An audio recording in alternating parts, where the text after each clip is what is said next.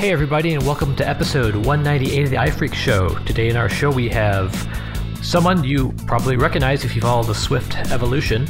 She's also been a, a guest before, but she's joining us on the panel today. Please welcome Erica Sadun. Hi, thank you so much for having me. We're glad to have you here. And our guest today is Matt Ronge. Hi, uh, it's great to be here. Excellent. I'm Jaim Zuber. And Matt, we've had you on the show before. It's been a, a couple years, I think, back when you were yeah launching. Yeah, it looks almost two years at this point. Okay. Not quite, but getting there. Yeah, last time you were here, you had just launched your product, AstroPad. Um, can you tell us a little bit about that? Yeah, so for uh, those of you that don't know, AstroPad is um, an app you can run on your iPad, and it, there's also a corresponding Mac companion app that you launch.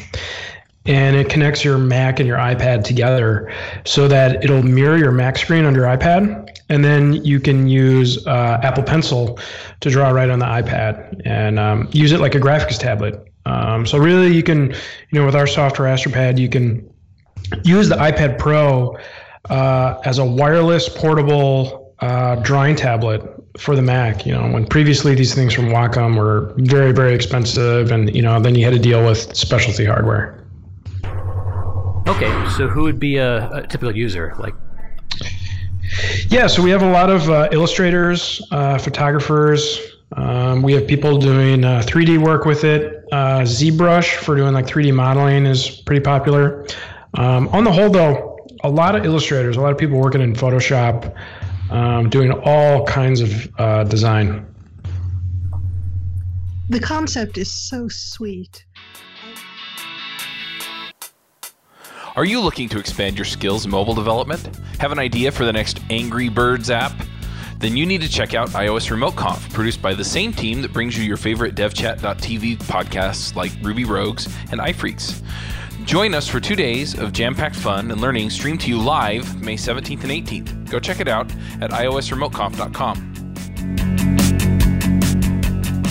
A lot of illustrators, a lot of people working in Photoshop, um, doing all kinds of uh, design.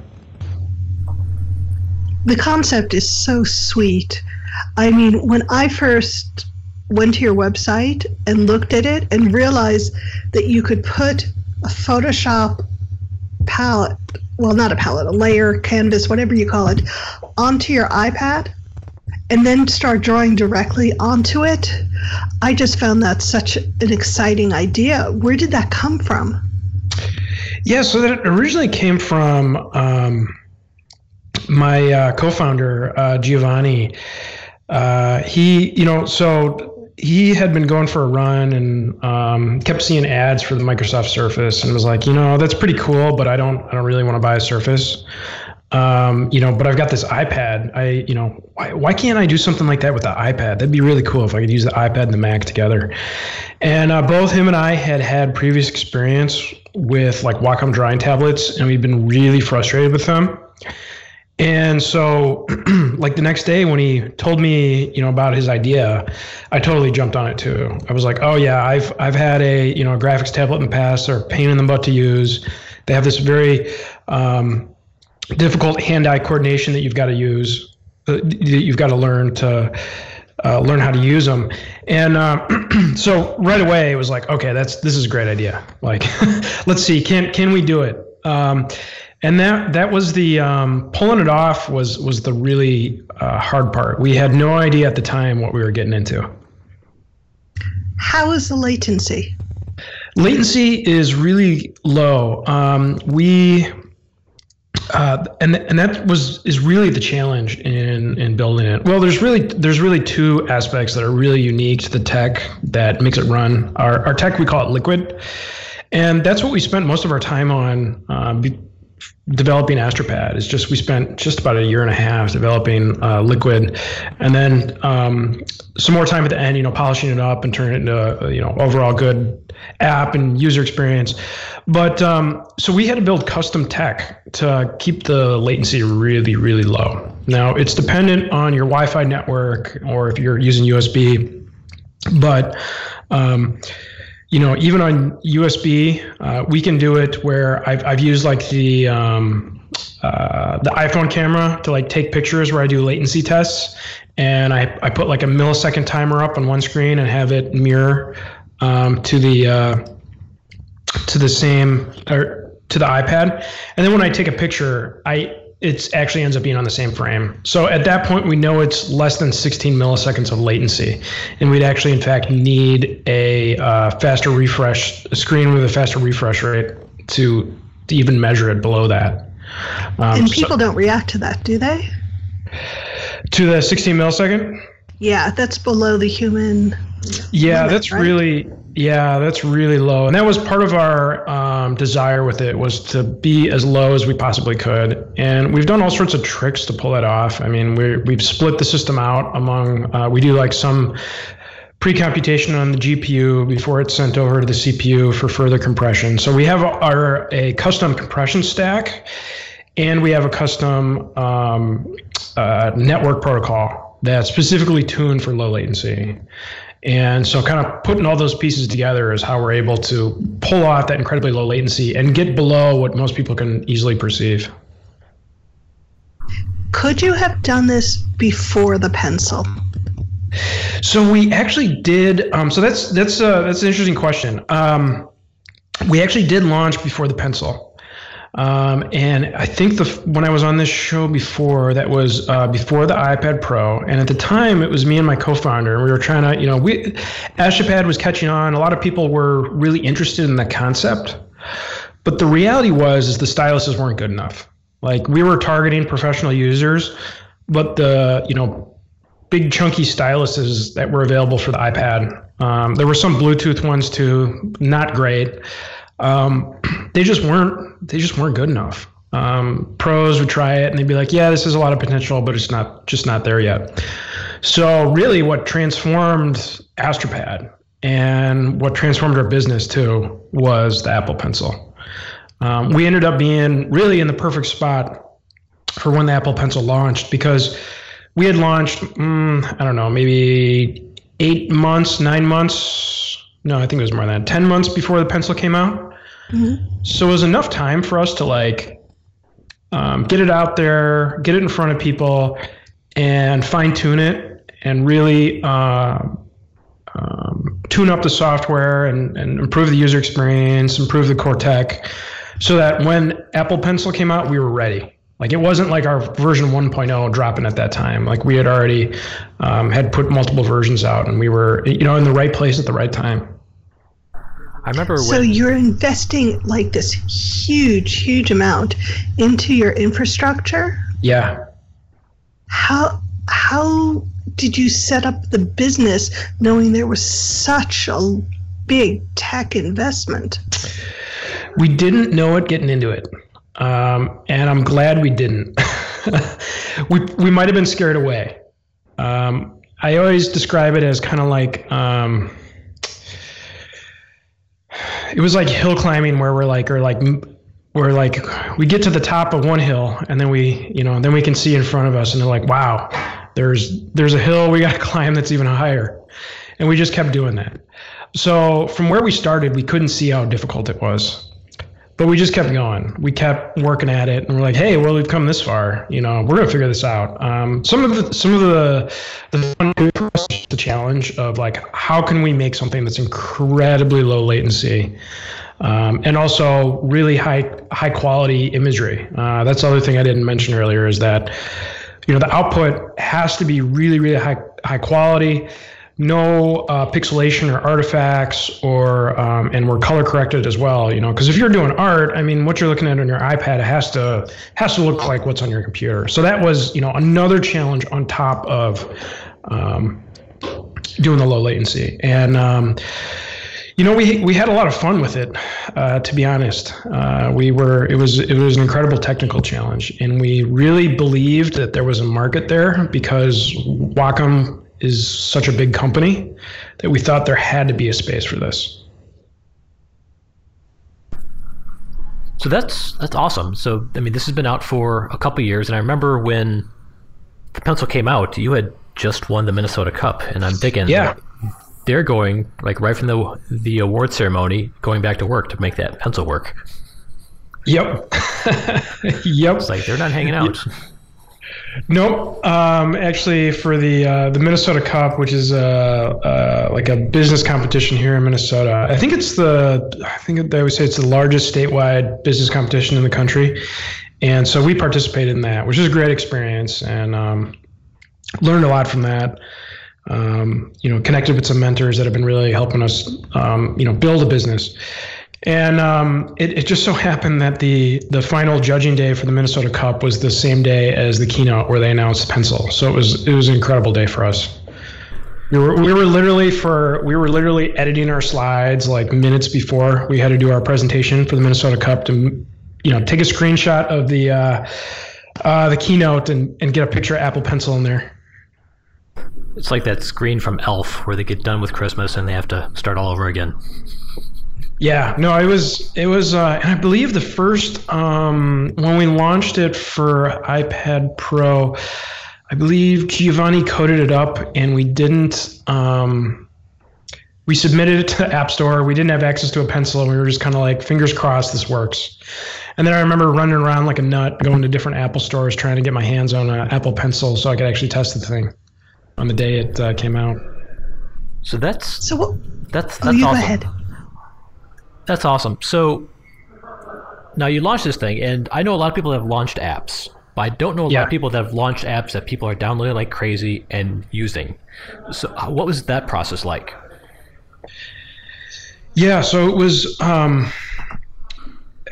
we were really lucky in the beginning that we got like a ton. We got a, just a ton of initial traffic, and we got it. It really started a great uh, word of mouth. That um, so it turns out a lot of people from that. It turns out a lot of people are actually looking for a solution like that. They're looking, you know, they're googling on AstroPad or on uh, they're googling stuff like how how can I use my iPad as you know a drawing tablet.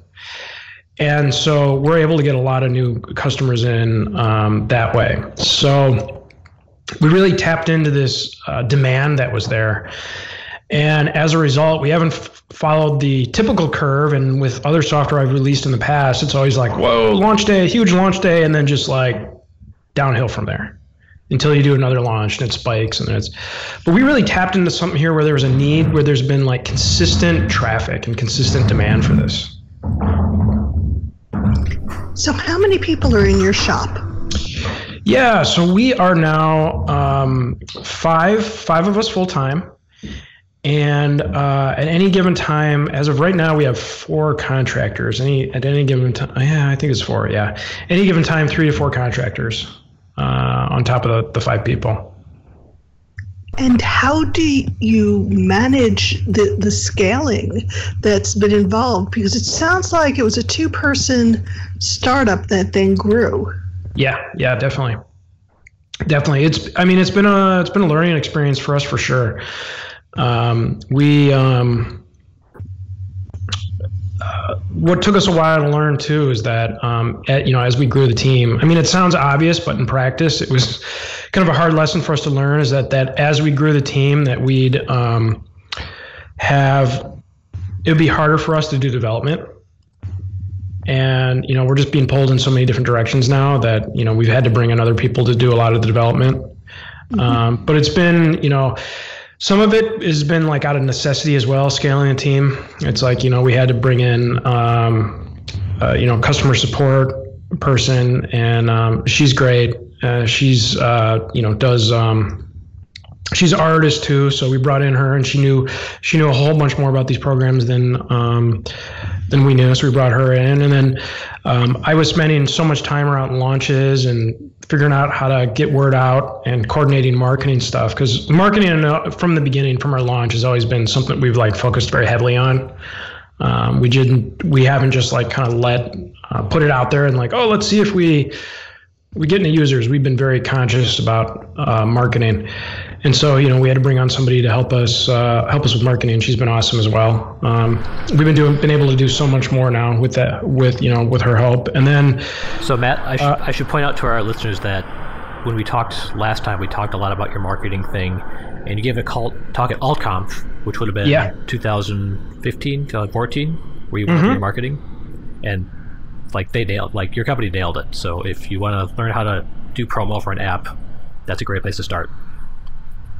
Yeah, thanks. Thanks for the kind words. Um, yeah, we you know we spent a ton of time, um, and we still do. You know, we recently launched a whole new website and blog and video, and you know we're always trying to up our game uh, and improve our marketing. So that's something we spend you know really as much time on that as we do as development. Do either of you have business backgrounds? We don't. We don't. Um, we've always had uh, the entrepreneurship bug.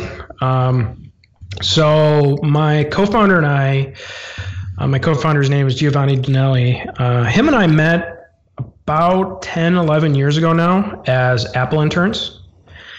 And, um, you know, I remember back then it turned out we had both dabbled in doing like shareware. Um, you know, years later, you know, then we would meet up again and end up doing Astropad. Uh, but I remember even back then we both, you know, uh, had shared experience dabbling with uh, you know doing doing Cocoa apps, doing Mac apps, and um, selling them online. So we had had some previous experience launching like software products, but nothing on the scale of Astropad. Um, and so that's it's been a you know incredibly uh, rewarding and uh, challenging challenging process to figure out you know how to scale up Astropad. So, at what point in the development process do you realize that you can't do it by yourself? How do you make that decision? Yeah, so that was um, that was shortly after um, the Apple Pencil um, came out, and we were really realizing we're like, wow, uh, you know, there's there's so many things we need to take care of, customer support and marketing and. Uh, the you know just the ongoing running of the business. It's like wow we cannot put in the dedicated time we did before 1.0 of astropad where we would just be able to put in you know a significant uh, undisturbed lengths of time to just hammer away at the at the core tech. And it was like wow we're not you know we're not making the forward progress we want. Like i think it's we're we're stalling out here. We really need more help that was it. Like we just couldn't, we weren't moving as fast as we wanted, and we knew um, that we had to uh, bring somebody else in. And so, you know, we've we've got a uh, iOS developer with us now. He's great. He's um, you know uh, our most recent uh, update, Astropad Studio, our really significant release, more than an update, uh, is has been entirely his baby, and he's been able to do like an incredible, an incredible amount by just having that dedicated focused development time again, like we used to have. You have invested so much in creating this backbone of custom tech. How did you architect that, or is it all just found solutions as you were going?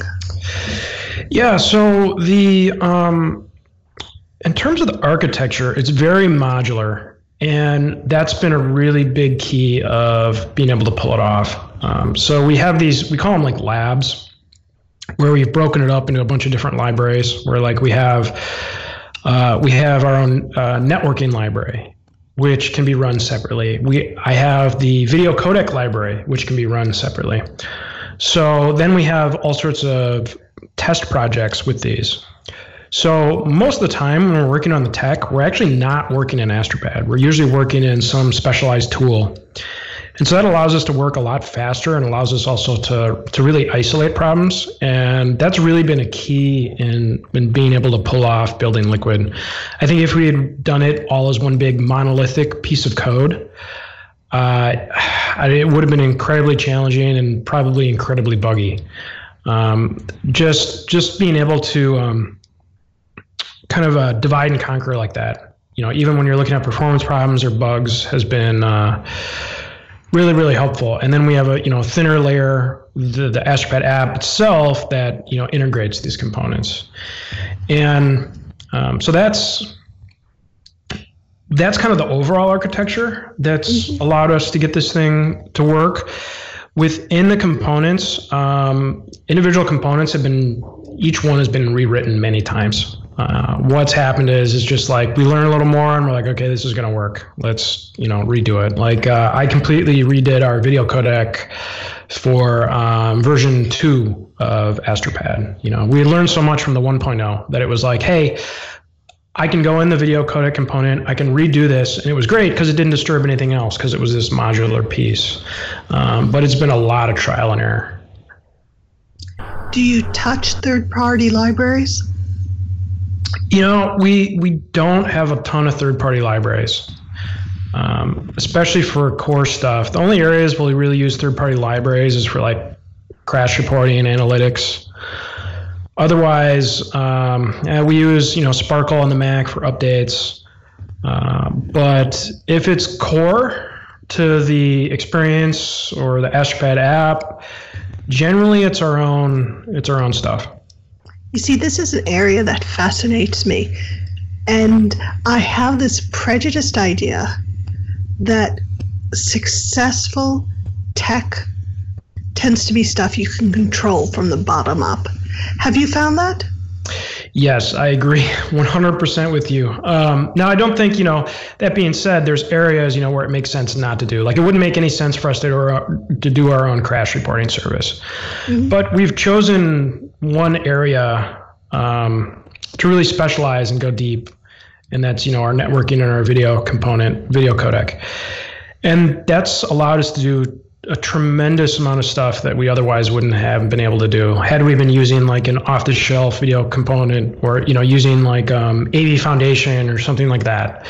Uh, it's been really core to um, building Astropad and being able to pull it off as is owning the entire stack. Um, there's there's been a lot. Uh, the the other interesting thing too is we're able to um, tightly design you know, like our network, like our video codec is designed specifically for wireless. So that's something we couldn't necessarily do otherwise. Like it has been, the way it works has been engineered to fit within like a typical wireless packet size.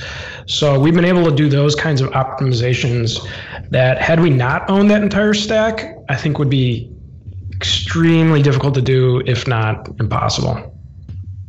Yeah, I tend to call it nose to tail stack. Yeah, yeah, no, it's it's it's one of our um, biggest advantages we have with Astropad is having the control over that much of the stack. Um, and um, if anything, we over time we're bringing more and more stuff into our own stack, so we have full control over it. So with the Are you, go ahead. the real wide range of tech that you have in, in your app that you're controlling all these things, like how do you make the decision of what skill sets you need for your first hire or second hire? Yeah, so um, the biggest thing we're always uh, looking for, which by the way, we are looking to hire somebody right now. We're looking to bring somebody on to work on our uh, video codec and really bring it to the next level. Um, but you know, for for that kind of position, we're really most of all looking for for passion, for being really interested and excited by the technical problems and um, also being interested in the, the space we're working in and like creating creative software and uh, you know enabling people to make and draw and paint new things um, so people that are really into that that's you know um, that's the first thing we look for. So people that are 10 years of UIKit definitely not. Nope. Uh, it's more you know do you have the drive? Do you have the you know the hunger to want to work on this kind of stuff? Because um, uh, you know if you really want to do it we believe you know you'll figure it out. You know if we hire smart people that really want to do it they'll figure out how to do it. And um, so you know for our first hire like he's a great all around general developer he's done a lot on in particular on ios which was great but uh, you know that's not necessarily a um, requirement so, what languages have you chosen? So, we um, pretty much the entire thing is uh, Objective C and C. Hey there, this is Charles Max Wood, and I just wanted to talk to you really briefly about Freelance Remote Conf.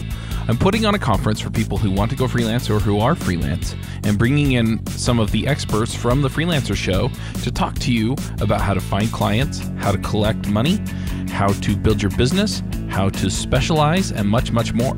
So if you're thinking about going freelance or you're already freelance and want to hear from the experts on how to go, become, or grow your freelancing business, then by all means come check us out at freelanceremoteconf.com. So we um, pretty much the entire thing is uh, Objective C and C. Um, we're we're starting to pull some C in there, but um, for the most part, depending on depending on where it is in the stack, uh, by you know number of lines, it's mostly Objective C. Uh, uh, I'm sorry to sorry to admit that we actually don't have any Swift code in there. Uh, why would you be sorry though? Uh, you know, for us, um, you want your you know, code to work in five years? Is that, that what you want? Yeah. Well, there's that, and um, you, you know the the interesting thing is if I hadn't been working on Astropad, I'd probably be all over Swift because uh, years before Astropad, I was like, you know, there needs to be a better language than Objective C. This like isn't, you know, I'd go dabble with things like Python, and I'd come back to Objective C, and I'd just be so frustrated. I'd be like, what is this, you know?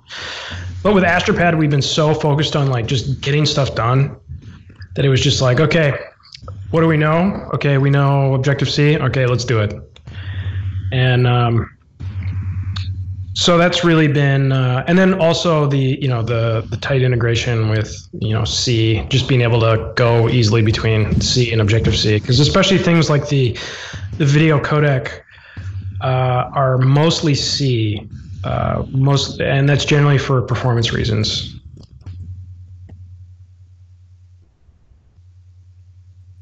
It seems to me if you're spending a lot of time in the gpu you're just naturally going to gravitate there. Yeah, to um, like C, C code. Yeah.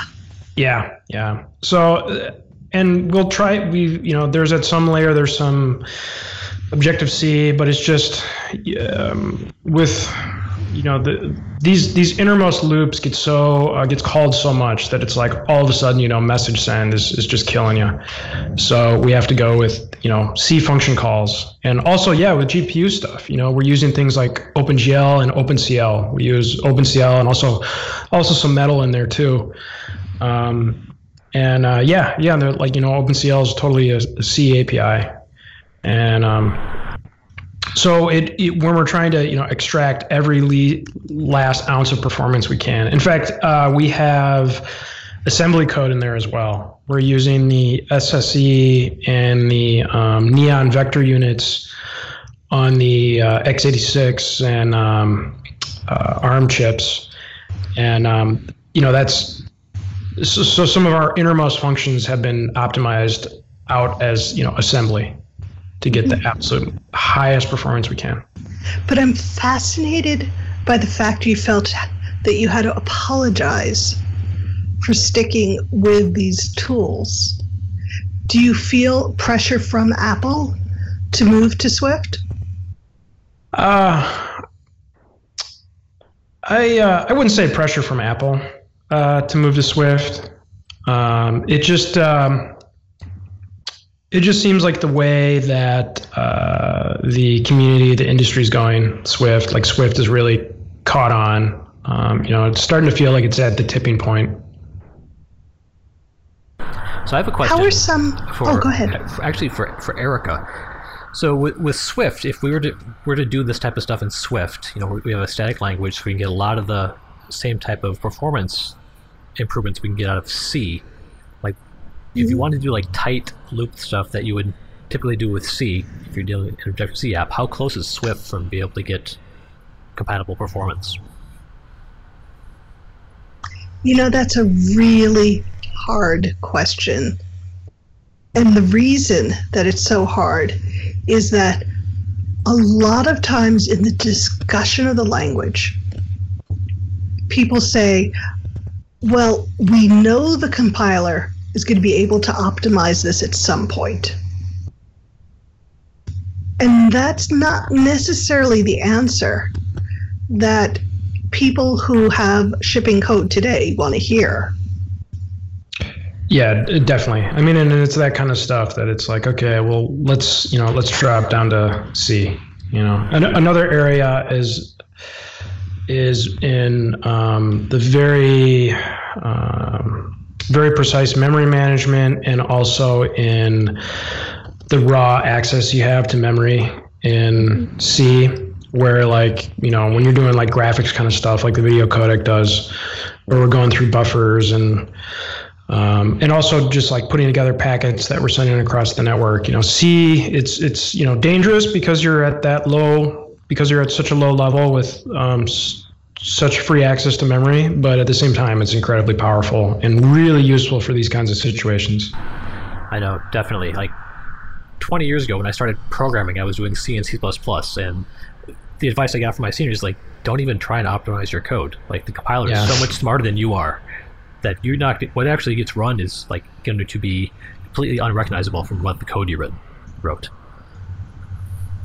But someday we'll get there with Swift. Yeah, that'd be. I mean, it'd be great. The other thing for us is, um, you know, portability is important, and um, you know, we'd love the like the vision of Swift sounds awesome. Awesome, uh, being able to write um, system level stuff in Swift that's high performance and that could be portable across platforms. I mean, that'd be incredible because you know we're not using stuff like uh, C++ because we necessarily love it. It's just uh, as of today, you know, it's one of the better better languages for the job of you know system level software that needs to be portable. So if you're trying to bring people onto your team and you're telling them you're thinking about C++, does that affect the, the desir- desirability of the job? Uh, you know, so far, um, so far it hasn't, because you know we're really, um, we want to look to for people that are really excited about the problem space and that um, they uh, they want to use the best tool for the job. You know, they're really interested in the video codec space. They're interested in you know the networking space, and it's like, hey, I'm going to use whatever language and frameworks and tools are really uh, needed to get the job done in the best way I possibly can. Um, so that's really the the kind of people we're looking for, and um, so far it hasn't been, you know, it hasn't been a problem. Okay, that makes sense. And on the other side, the people I know that are heavy C++, they're all like, "There's really no jobs in this anymore." So that could be a plus on your Yeah, side. no, it's yeah, no, that's interesting. In a way, the goal of your app is to be invisible. How do mm-hmm. you design an invisible app? Yeah, yeah, that's been um, that's been a challenge, um, and uh, we've had to do some unique UI uh, to kind of pull that off. Uh, we've because of we're Mac, there's a couple things we've done is you know we don't really do gestures where like gesture from the side or gesture you know any kind of gestures that would necessarily interfere with um, uh, what's sent to the Mac. So we can't, you know, for example, like override. Um, you know, we detect pinch to zoom, but we have to make sure that we don't have our own app-specific function for that. Instead, we need to be taking that pinch and we need to be sending it to the Mac as if you're pinching on the um, trackpad. So that's had all sorts of unique um, design characteristics with it. You know, one of which is that we have to be very careful with gestures and how, and how we build any gestures into the app, which we've done more with uh, our most recent Astropad Studio and Magic gestures that we introduced. But and the other thing is too is like you know filling the whole iPad screen with uh, the display of the Mac and not trying not to get our own UI in the way. And as you said, being invisible. So what we've had to do is we um,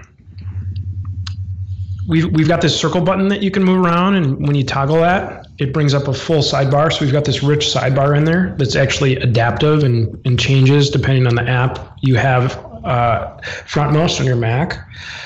But um, you know we've made it really easy to hide that. So you can just tap that circle button, the ring button, and hide the sidebar if you don't want to see it. And then we've also made that ring button movable, so you can move it all around the screen. So if you know it's getting in your way, you can toss it over to the side. So we've really worked really hard that if you want just the Mac screen, we really tried to give you that, and um, so that you can hide, you know, UI that you don't need out of the way and stay um, invisible. So it's um, it's taken us quite a bit of time to figure out this sidebar design, where we have this sidebar that hides and shows, and then we can really build a rich set of um, features and functionality in there and settings. Um, but that but that has served us really well for for doing that, where we can, you know, it can be invisible or or we can have the sidebar. Has it been there since your first version, or is it something more that evolved? It's definitely evolved. It was there since our first version. What it started out as is it started out as um, so if you're familiar with a traditional graphics tablet where you're like drawing on this black slate and then on the side there's a bunch of physical buttons our original sidebar was modeled after that, as the idea of having these physical buttons on the side. Except, you know, instead of physical buttons, of course, it was software buttons. Um, so that was the original idea. But it has evolved a lot since then, and an Astropad Studio is really, uh, really what it's evolved to. And that now it's it's more like a navigation controller on the side, where we have nested. Um, quite a rich hierarchy of uh, features and functionality there. And um, in hindsight now, it seems obvious. It's like you look at the how it works, and it's like, oh, of course it should work that way. Well, it definitely wasn't. You know, it took us quite a while to find that design. Um, but but it's it's um, it's really serving us well, and it's great because it's extensible too. And for something like Astropad Studio that we're going to be adding uh, tons more features to, um, really t- catering to the uh, high end pro with Astropad Studio. So, you know, we've got tons of room to grow now. I'm fascinated by your pricing structure. Mm-hmm. And, you know, when I first saw it, I thought to myself, it's kind of a hybrid between the traditional iPad, you know, app pricing and something you would expect, say, from Adobe with the yearly, you know, subscription. How did you settle on that? How did you decide to bisect your market and and come up with this notion? Yeah, yeah. So it's definitely uh, it definitely is a hybrid, like you said. Um, what after we launched Astropad and really after the Apple Pencil came out. And then after the Apple Pencil came out, we had this like ridiculously good hardware of the iPad Pro and Apple Pencil. And so um, we started to get a lot of high end professionals using Astropad. And it became clear that there was two um, two really groups of Astropad users. There was um, the people that occasionally used it or they were hobbyists and they played around with it on the weekend and they liked to draw in Photoshop, but you know, it really wasn't a part of their day-to-day workflow. Or you know, maybe they use it now and then. They want to edit some photos and they use that with Photoshop, but they're not using it, uh, you know, five days a week. But then with App, Apple Pencil, we started to get users that were like living on it, like five days a week using Astropad replacing their Wacom products and using iPad Pro and Astropad instead. And they were asking for all sorts of features. And so it was like, okay, well, we want to keep it simple enough for these folks that are using it only occasionally. Um, and we want to, you know, price it to them because they're not going to, you know, occasional users, they're not going to pay a subscription because they're just not, you know, they don't use it enough. You know, it makes total sense. But then on the other end, we've got these users that are demanding all sorts of really sophisticated features, and it's like, wow, we can't, you know, we can't build these features they're asking for with a one-time price. Like it just, it's just not going to work. These are too sophisticated. We've got to go really deep. Um, and really, you know, think through a lot of these features. For example, things like, you know, like, um, you know, 10-bit color, the um, was that uh, deep deep color, for example, is a great example.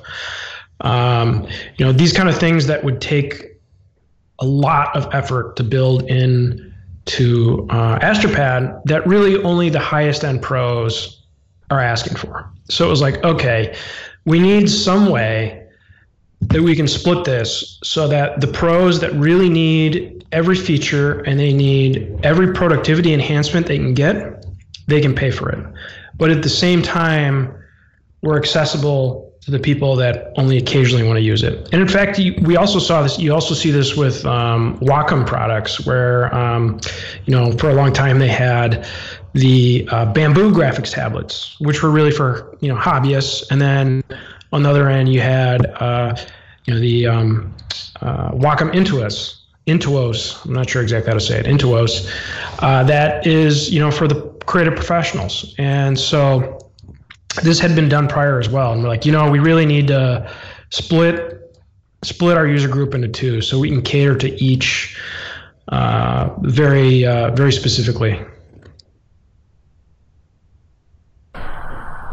Having two such separate user groups, how do you manage the different levels of customer support that comes with it? And is it what you would expect, where you would get more support requests from the lower one than the higher one?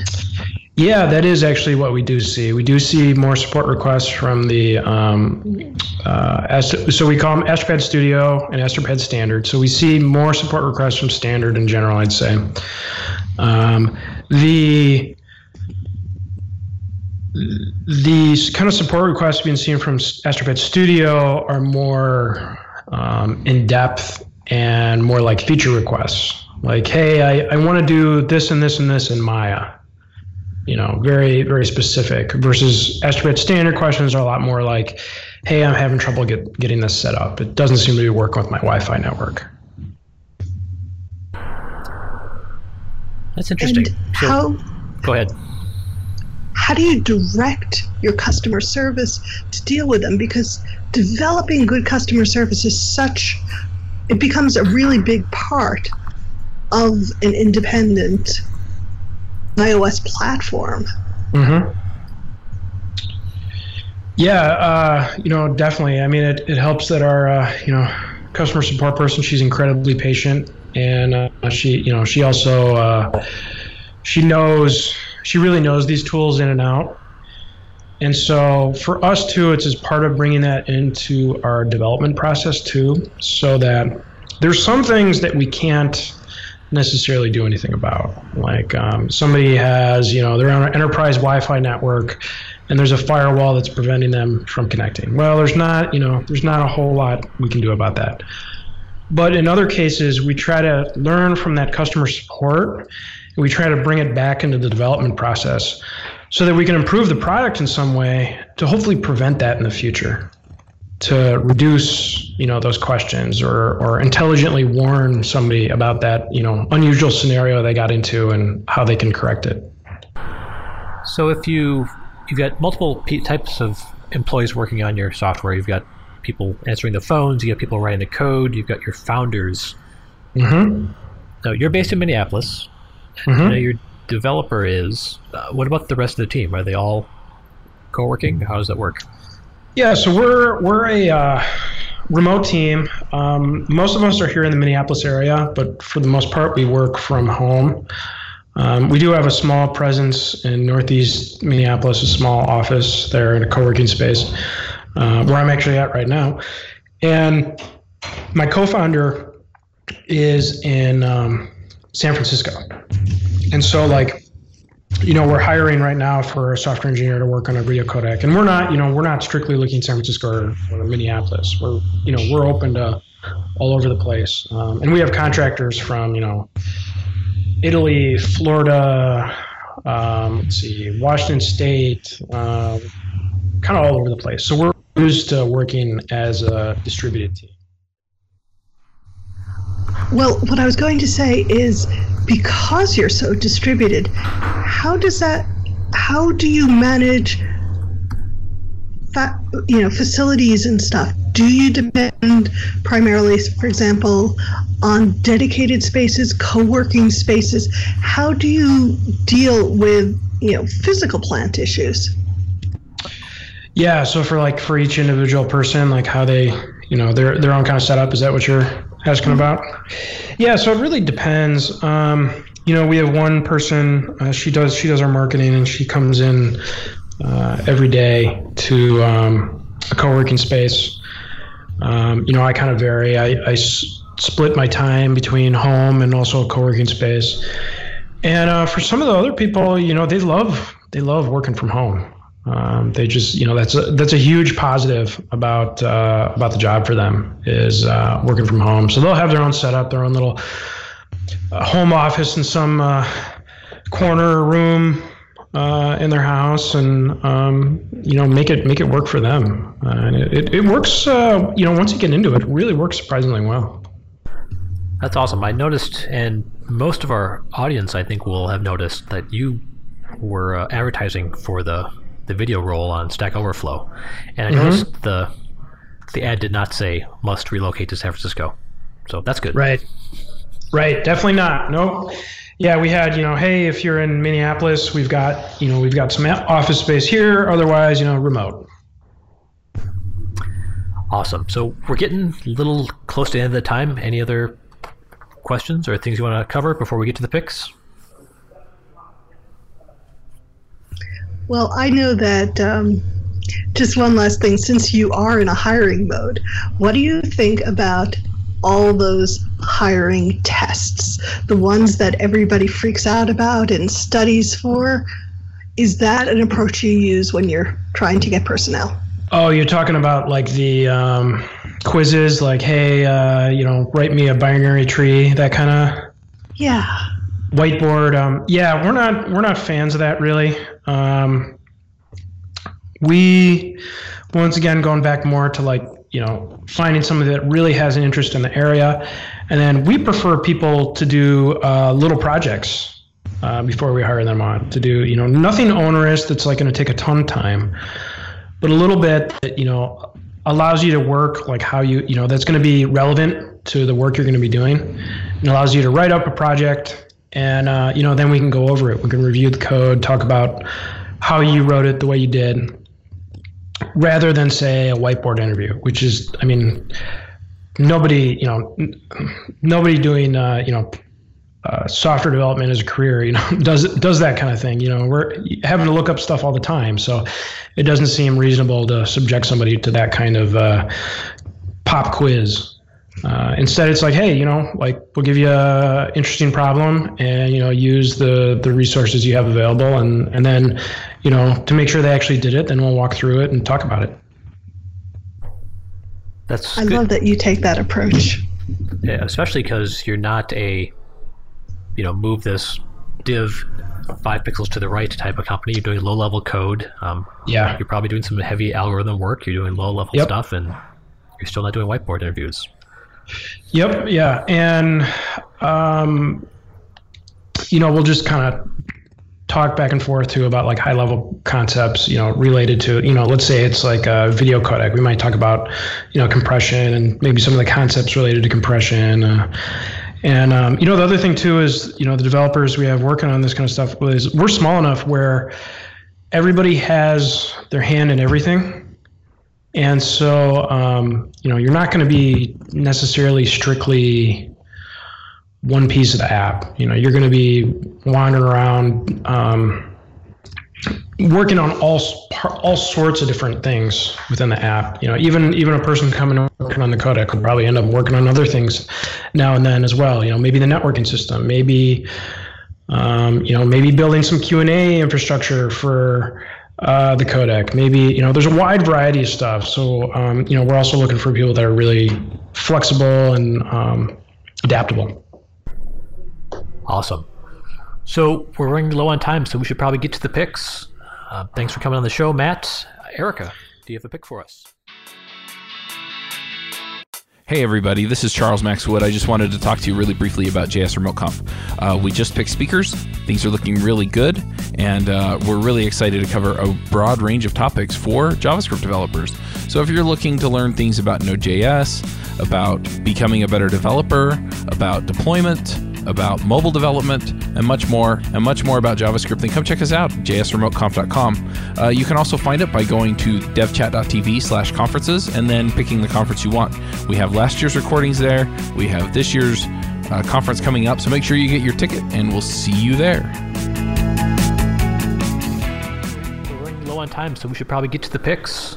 Uh, thanks for coming on the show, Matt. Erika, do you have a pick for us? I do have a pick for this week, which is that if you're into science fiction or fantasy, Brandon Sanderson's third book in his Stormlight trilogy is now available for pre order from Amazon, which came as a delightful surprise yesterday. Excellent.